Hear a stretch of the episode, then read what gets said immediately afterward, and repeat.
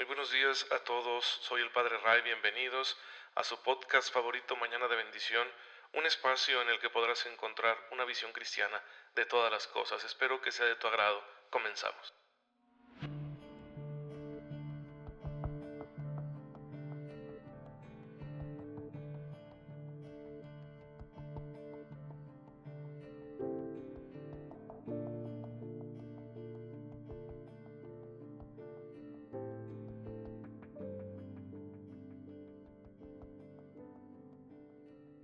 Muy feliz viernes, queridos hermanos. Soy su amigo el Padre Ray. Espero en Dios que se encuentren muy, pero muy bien, muy llenos de la gracia de Dios, una gracia que siempre está presente en nuestra vida para ayudarnos a resolverlo todo cristianamente, resolverlo todo a la manera de Jesús, con sus mismas actitudes, sus valores, su forma de pensar y de ser.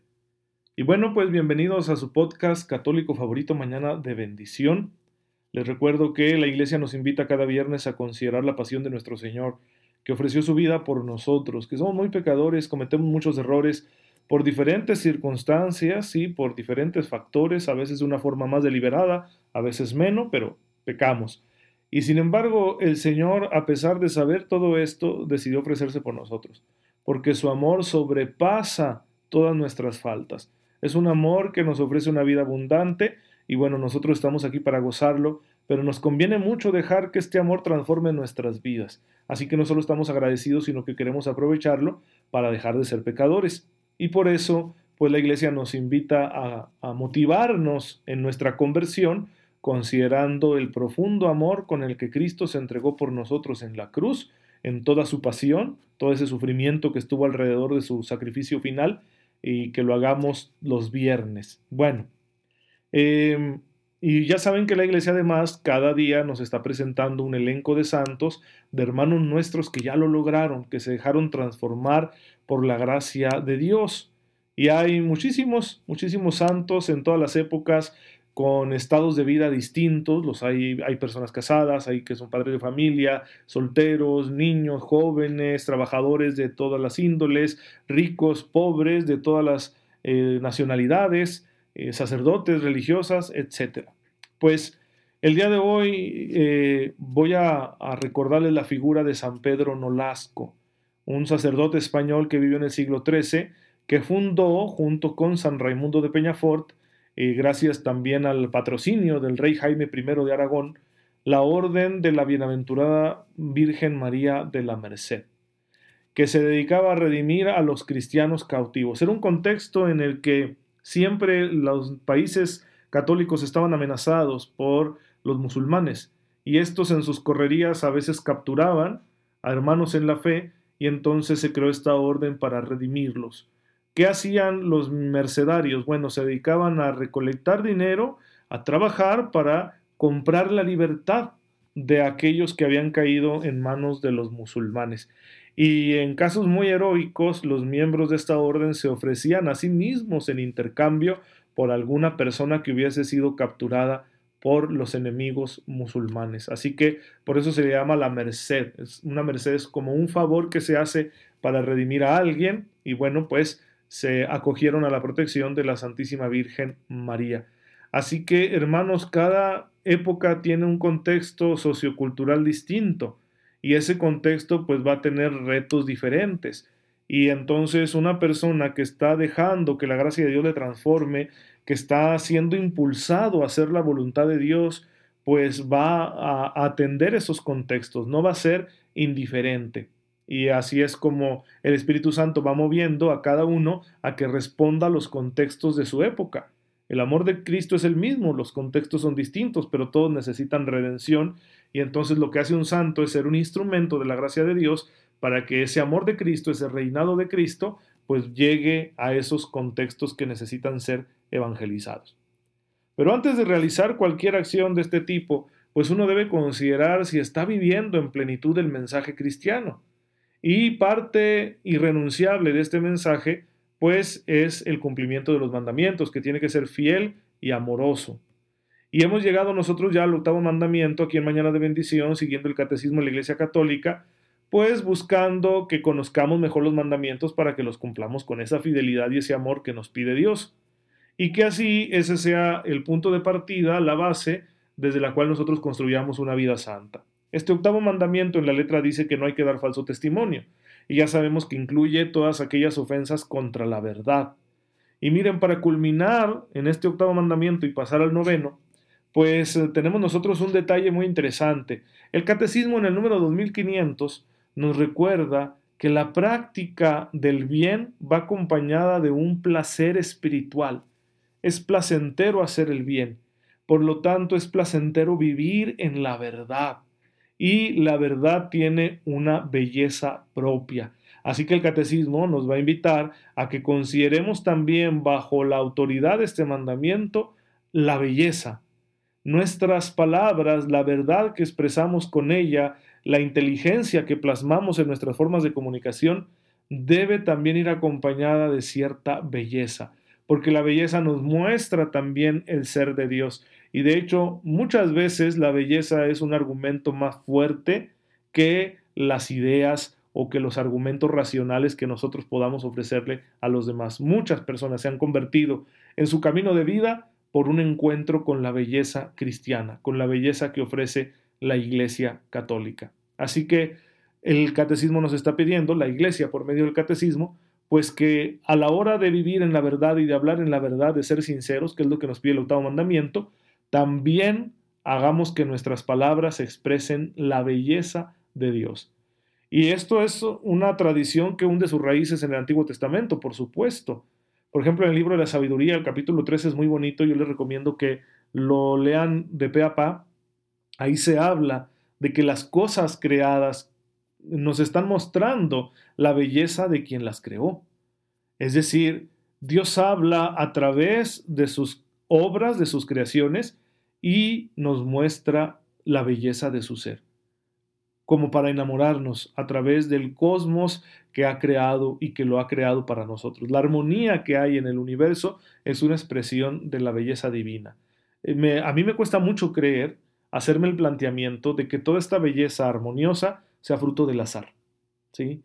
No, no puedo creer que detrás de todo esto que parece tan finamente ordenado y que nosotros podemos percibirlo así como tan bello, pues no creo que sea simplemente una cuestión accidental, de, un caos que por alguna razón extraña se organizó a sí mismo. ¿sí? No, no creo yo eso creo que es uno de los argumentos que más nos indica que tiene que haber detrás un ser muy poderoso y personal, ¿sí?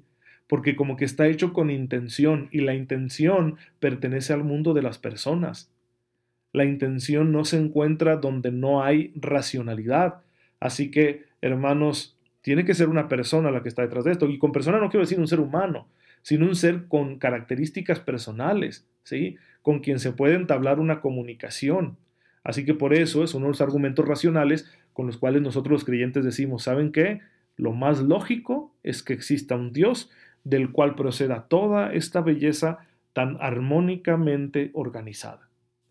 Pues bueno, les recomiendo mucho el libro la sabiduría entero. si lo leen, van a comprender este argumento que yo les estoy dando. Y claro, el ser humano aparece, según la tradición bíblica del Génesis, como el culmen de la creación. Así que el hombre va a ser una obra de arte, de manera que el hombre con su acción también expresa la belleza de Dios.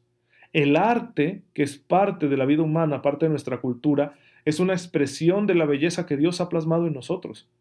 Y es bueno promoverla. Hay que manifestar también la verdad de nosotros mismos a través del arte. Por eso hay que procurar que el arte muestre lo bello, ¿sí? Que muestre aquello que nos inspire a ser mejores, y, no caer en lo grotesco, ¿no? De que todo es arte siempre y cuando comunique algo, pues que a veces lo que comunicas es nefasto, sí, es desagradable.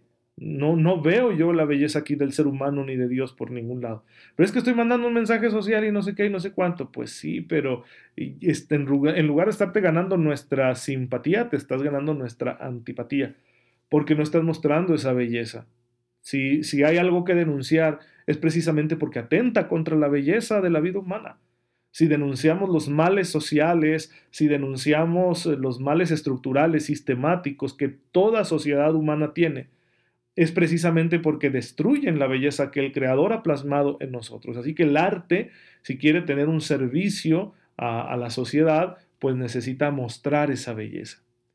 Y hay un estilo de arte que es propiamente cristiano al que le llamamos el arte sacro, el arte sagrado, es decir, el que nos transmite la belleza del Dios revelado por Cristo. No simplemente la belleza natural, que está en todo el universo y también en nosotros, sino la belleza que nos muestra la revelación. Lo vemos en, en toda esta tradición artística que tiene la iglesia, desde el arte más antiguo, paleocristiano, pasando por el, románico, el bizantino, el eh, barroco, el gótico, ¿sí?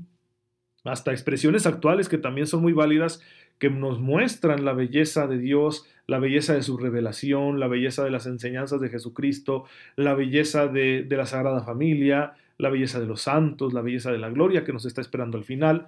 Y bueno, pues la iglesia tiene que promover esta belleza porque esta belleza convence. Yo leí no hace mucho eh, un, artículo donde una, una, persona narraba su propia conversión por allá en uno de aquellos países que estuvieron mucho tiempo dominados por la Unión Soviética y donde el cristianismo fue como cancelado. Y era una, una persona atea, una mujer, y ella y su pareja pues acudieron era como eran músicos, quisieron algún día asistir a una misa, una misa medio clandestina que se celebraba para los inmigrantes polacos, por lo general, ahí en este país que pertenecía a la Unión Soviética.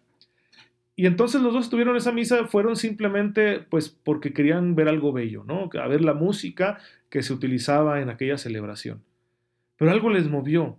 Y entonces esta persona que escribe el artículo, está narrando su testimonio, pues dice que de ahí quedó en ella sembrada la fe y entonces fue trabajándolo y fue pidiendo asesoría y al principio no le creían los pocos católicos que quedaban porque pensaban que era una espía, pero luego pues, se aseguraron de la sinceridad de sus intenciones y pues eh, la evangelizaron, se convirtió al catolicismo, sin embargo ya seguía con su relación, con su noviazgo y pues ya todo se estaba poniendo serio, sabía que pronto le iban a pedir matrimonio, así que decidió ser honesta, ¿no? Con su novio y decirle que desde aquella misa de Navidad ella había tenido en su corazón un movimiento y que por eso pues eh, ya era católica.